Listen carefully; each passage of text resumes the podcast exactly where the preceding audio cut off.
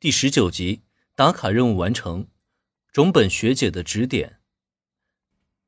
来吧，小兰，让我看看你这段时间进步的如何了。凝视了林恩良久，种本学姐才将目光从他身上收回，再将注意力转移到小兰身上。她已然摆开架势，做好了进攻的准备。那就请种本学姐多多指教了。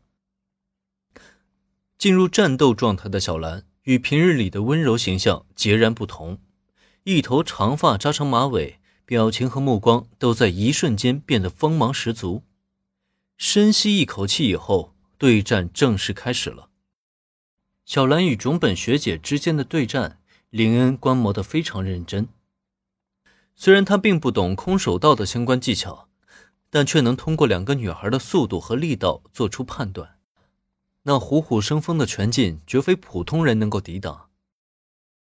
厉害啊！这声感叹，令人是发自内心的。是吧？是吧？小兰超厉害的。不过种本学姐也很厉害啊，不愧是空手道部的前主将呢。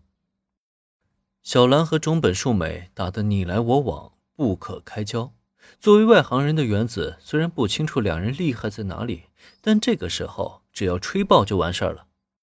毕竟小兰可是她的闺蜜啊，闺蜜厉害，她难道还不能吹嘘一场吗？感谢指导，种本学姐。这场对战并没有持续太长时间，大概三分钟以后，经历一场互相的逼退，小兰和种本树美默契的选择了停手。虽然时间不长，小兰额头上却已经布满汗水。但即便如此，他也依旧礼貌的鞠躬，感谢学姐的指点。嗯，不错嘛，看样子啊，平时没有疏于练习。接下来的特区大赛啊，我期待你取得更好的成绩呢。面对小兰的鞠躬道谢，同样擦拭着汗水的种本树美满意的点了点头。身为武者，只要经历过一场对战，就已经足够了解对方的状态了。不过，种本树美没有注意到的却是，就在他说出特区大赛的时候，小兰的目光却是不禁闪过了一抹暗淡。怎么样，林恩同学，看过我和小兰的对战以后，你有什么感想？称赞了一声小兰后，种本树美已经将目光放在了林恩身上。根据他的经验，一般男生在看到这场对战以后，差不多八成以上都会打退堂鼓。只可惜，林恩的反应并没有能如他所愿，偏偏就在另外两成之中。很厉害呢，中本学姐和毛利同学不愧是空手道的高手，真是一场精彩的对决啊！一场对战看完，林恩的打卡任务也同时悄然的完成了。